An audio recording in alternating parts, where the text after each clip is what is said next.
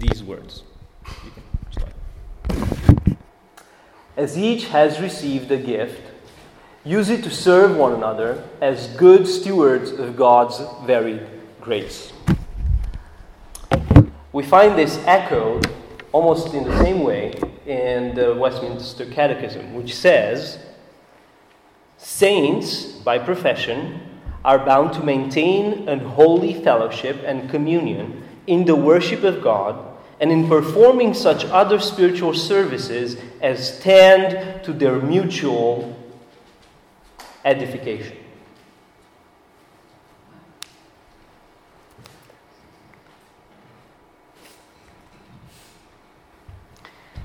A few words about the sermon. The sermon will have two parts.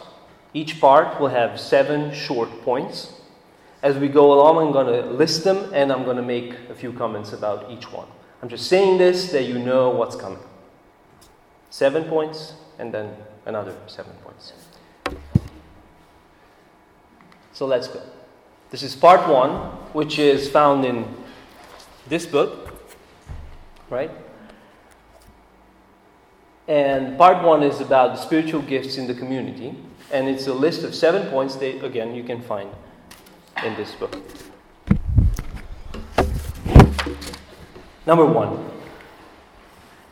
The purpose of all spiritual gifts is to serve others and glorify God. Now, normally when you think about a gift, whatever the gift is, a toy, money, book, a drink, whatever it is, you think about it in the context of me and my gift. I need to share it with myself, and that's it, right? People even make a point out of the fact that they don't share their gifts, right? But it is exactly the opposite with spiritual gifts, right? They are not our property, and they're not given to us so that we can use them on ourselves, right? The way and the intensity and the passion with which you serve with that gift shows two things. The faith and the love you have for God on the one hand, and on the other hand, how wonderfully your heart has changed from me and my gift to I have this gift to serve others, right? That's the pattern, right? And yes, it is called a gift, but it's not yours, as I said. You're just a channel, right? You're the channel through which that gift comes into one community, right? Point number 2. Every Christian has a gift, and every gift is important. Now, because of our fallenness, probably, we have the tendency and the, let's put it like this, talent to categorize and classify gifts. For example, my gift is better than yours, like the Corinthians did, if you know the context, right? Or, my birthday gift was better than my Christmas gift, right? Maybe. But in the body of Christ, God assigned every believer with a function. And consequently, because you have a function in the body, you have a gift. So you cannot say, as a Christian, I don't think I have a gift, because you disqualify yourself as a Christian. Right? It's logical. God has given every believer a job, whether small or big, whether in the spotlight or in the sun or in the shadow, but everybody has one job. But again, because of our fallenness, we tend to recognize only the spotlight and not look beyond that. And in a sense, Paul kind of thought about this, and he kind of anticipated this tendency of people in churches, and he envisioned the foot saying, because I'm not a hand, I do not belong to the body, or the ear saying, if I'm not an eye, I don't belong to the body. Do you guys have feet and ears? you do, which means what? You have a gift, right? In the church. Point number 3. Gifts are sovereignly bestowed or given by God. You possess the gift that you have because the sovereign God of the universe has given it to you. And why? Because He has a plan with your life, and He specifically trained you and gifted you in such a way that you will fulfill that plan. Right? At the same time, never think of your gift as of little worth, right? Because what you do is you tell God, your plan for my life is of little worth. Right? And in the same way, never look down on another brother's gift, because you do the exact same thing. You belittle the gift and the plan for that brother's life, right? And sisters or sisters. Every gift is given by God's grace. Now, normally when you are presented with a gift, do you deserve it?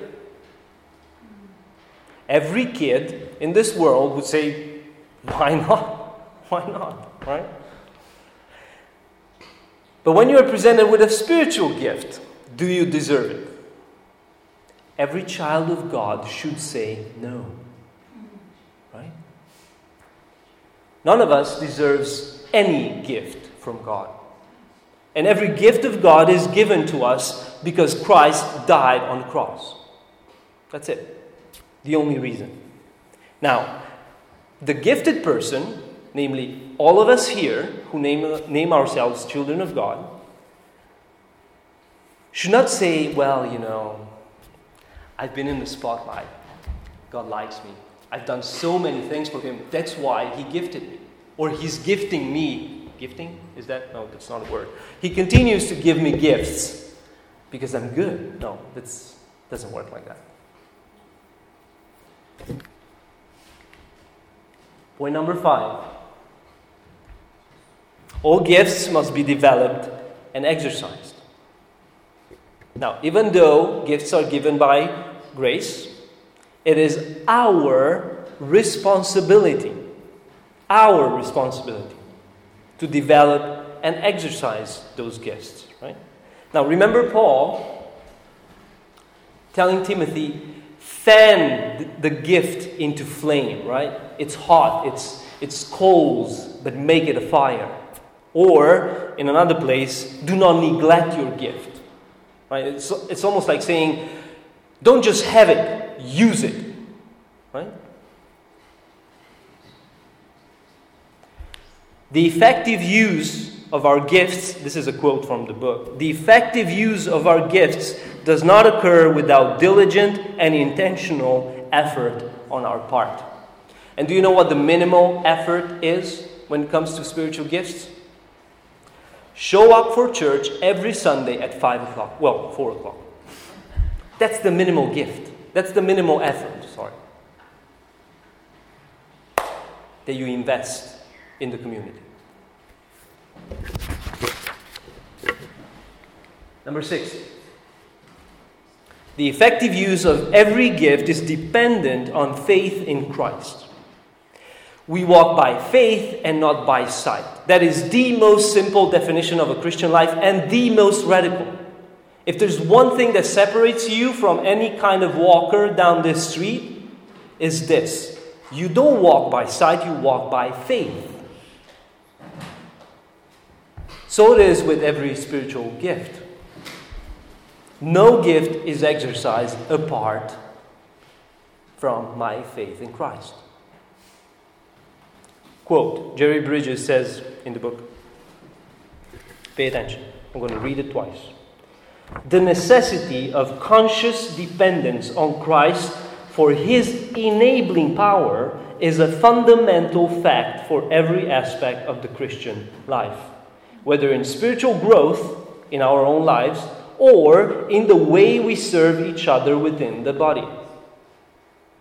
Second time. The necessity of conscious dependence on Christ For His enabling power is a fundamental fact for every aspect of the Christian life, whether in spiritual growth in our own lives or in the way we serve each other within the body. You cannot serve in the body if you do not trust Christ. You will not grow as a Christian if you do not trust Christ. Right? That's the point. And finally, number 7. Only love will give true value to our gifts. Now, you all know the classic scripture about love, right? 1 Corinthians 13 and everything that's there. It's set in the context of spiritual gifts, right? And the conclusion there is, without love, it all amounts to nothing. Nothing. I cannot serve Herdis if I do not love Herdis. Go home and think about it. That was part number 1 of the sermon. That was from this book. Now comes something different. Recap. The purpose of all spiritual gifts is to serve others and glorify God. Number 2, every Christian has a gift and every gift is important. 3, gifts are sovereignly bestowed by God. 4, every gift is given by God's grace. 5, all gifts must be developed and exercised. 6, the effective use of every gift is dependent on faith in Christ. And 7, only love will give true value to our gifts. Hopefully, I didn't say anything new. So that was the first part of my sermon. The second part of my sermon is about love. It's an exposition of point number 7. Only love will give true value to our gifts. I would like you to see this second part of the sermon as an application for these 7 points. Right? First theory, application. So what I want us to do is to look at that specific passage, 1 Corinthians 13, 4-7, and see what love looks like in the context of spiritual gifts. So let me read the text to you. Love is patient and kind. Love does not envy or boast. It is not arrogant or rude. It does not insist on its own way. It is not irritable or resentful. It does not rejoice at wrongdoing, but rejoices with the truth. Love bears all things, believes all things, hopes all things, and endures all things. The ground from where we'll start tonight is spiritual gifts have no spiritual effect on the life of the church if there is no love. Right? That's my thesis, if you will. Spiritual gifts have no spiritual effect on the life of the church if there is no love. Remember what Paul says. Remember what Paul says in 1 Corinthians 8. Probably you won't, but I'll remind you. He says, knowledge puffs up, but love builds up. An image. Have you ever made popcorn? Have you ever made popcorn? So you've seen the corn puff up, right? It pops, right? That's what knowledge does. And or maybe even better, a balloon. Right? No more knowledge. That's it. It doesn't do anything to people's hearts and minds. It doesn't build up. It just puffs up. Right? Has no chemistry there. There's no chemistry in knowledge. But love builds up. There's chemistry. It brings pieces together. Whether you agree or not. One more thing before we start. In Romans 12, Ephesians 4, 1 Corinthians 12 and 13, Paul does not stop from emphasizing how important love is in the community. The main evidence of maturity in the Christian life is a growing love for God, for Christians, and for those who do not know Christ. The main evidence of maturity in the Christian life is a growing love for God, for Christians, and for those who do not know Christ. So let's look at 7 points or 7 descriptions of what love looks like or might look like in the context of spiritual gifts. Number 1, love is patient and love is kind. It is very easy to love somebody who is very easy to love. Right? And it's very easy to serve somebody who is very easy to serve. But what do you do when people injure you in word or deed, or say foolish things, maybe even not knowing about you, or take advantage of your serving? How do you love them? And how do you serve them? If you want an example of a person who is very difficult to love and serve, think of Peter before and after he sinned against Christ. Right? He was puffing up. He had knowledge. He was a Jew. That's why I said there's no chemistry with knowledge. Was there chemistry between Peter and Christ before Christ went to the cross? No. He was always better than Christ. No, Lord, over my dead body you go to the cross, right? Peter, what are you talking about, man?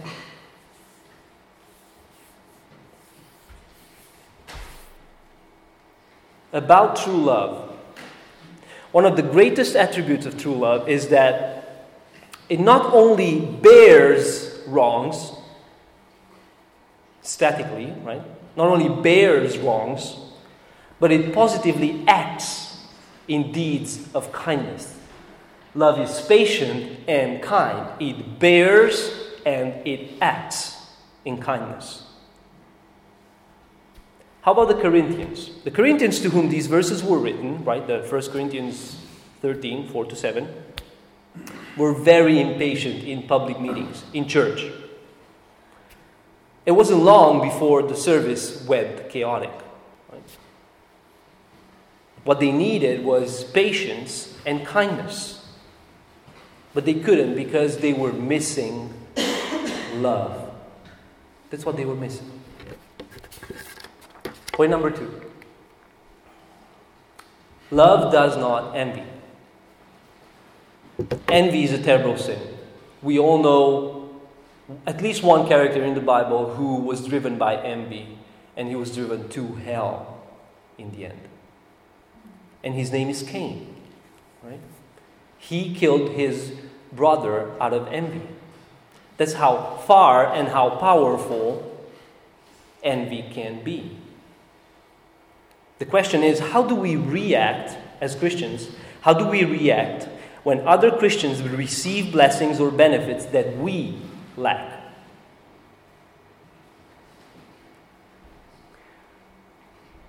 Love is pleased for others to receive blessings. Are you happy for people who have blessings in their lives? The Corinthians weren't. They were envious. They were envious on other people's spiritual gifts. And sadly, they weren't content with their own. What they were missing was love. Number 3, love does not boast. Boasting refers to 2 things. 1, inward feelings of superiority. And number 2, outward display of self-importance. One more time. Boasting refers to the inward feelings of superiority, and it refers to the outward display of self-importance. Pride, and I think we all can testify to this, pride starts in the heart and it materializes into arrogance in front of others. Have you ever been proud? Think about it. That's exactly how it behaves. First it starts here, and then it's outside in front of people. Unfortunately, many of the Corinthians were very proud of their spiritual gifts, and they loved showing off their spiritual gifts. But the problem was they were promoting themselves, not the unity of the church. What they were missing was love. Number 4, love is not arrogant or rude. There is a kind of graciousness or a kind of charm, if you will, in the attitude and the words and the behavior of a person who loves Christ truly. True love seeks only the good of others, and it's totally unselfish. Totally unselfish. Now, if you want an example of that, please remember three instances. Christ meeting the woman at the well. Christ meeting Nicodemus. Or maybe even better, Christ meeting Pilate. In all three of these, there's a kind of charm and love displayed in the way Christ talks and behaves. You cannot find anywhere in the world, in the history of the world. Think about who those people were, especially Pilate, and how Christ behaved. Was he ever arrogant at all? No. But he was going to be sentenced by this guy to death. And not only that, but the guy knew he was innocent. I would be arrogant. Don't know about you. The Corinthians were rude, looking after their own interests, and this can be seen from their conduct at the Lord's table. Right? The text says that some were drunkards, some were gluttons, but there were poor people in the fellowship who didn't have anything, and nobody cared for them. Real love seeks the welfare of others, not of self. What were they missing? What were they missing? They were missing love. Love is not irritable or resentful. Love, true love, does not keep a record of the evil people do against itself or him or herself. Forgiveness means that we wipe the record clean and never hold anything against that person. What did the Corinthians do? While boasting about their spiritual gifts, they would take believers to judges or to trial, right? To the court. And they would hurt them. They were keeping a record of people's wrongs. What were they missing? What were they missing?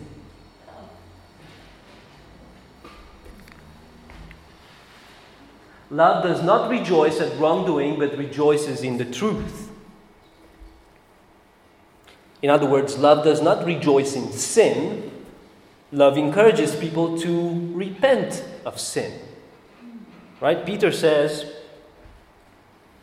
above all things, have fervent love among yourselves, for love shall cover a multitude of sins. Right? Now, what were the Corinthians doing?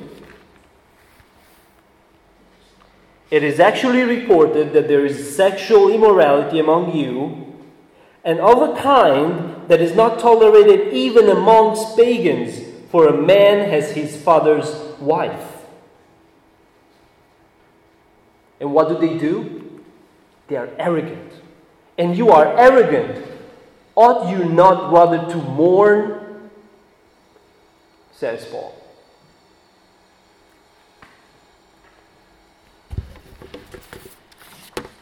Love is never glad when somebody either suffers, is involved in evil, or sins.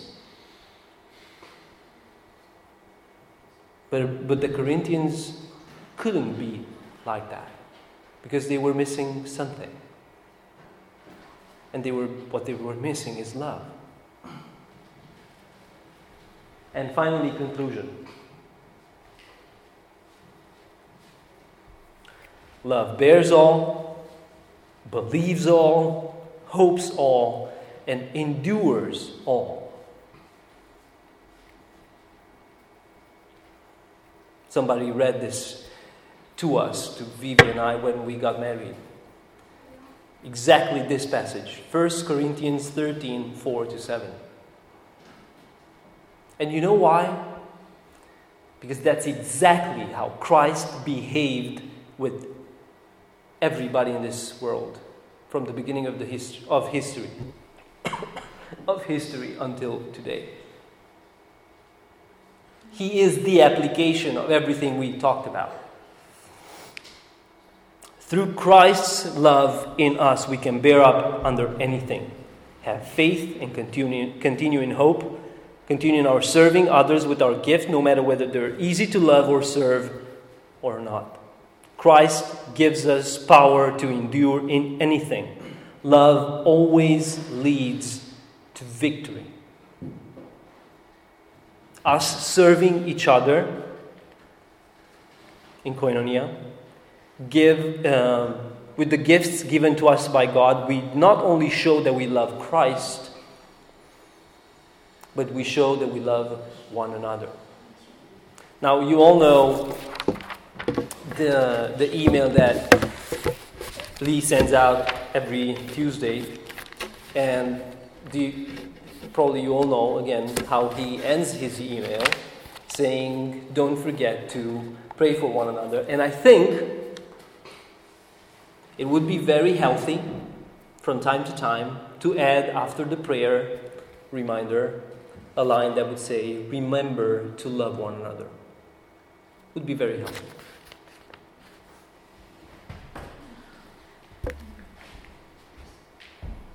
Let's stand up. May the God of hope fill you with all joy and peace in believing, so that by the power of the Holy Spirit you may abound in hope. Amen.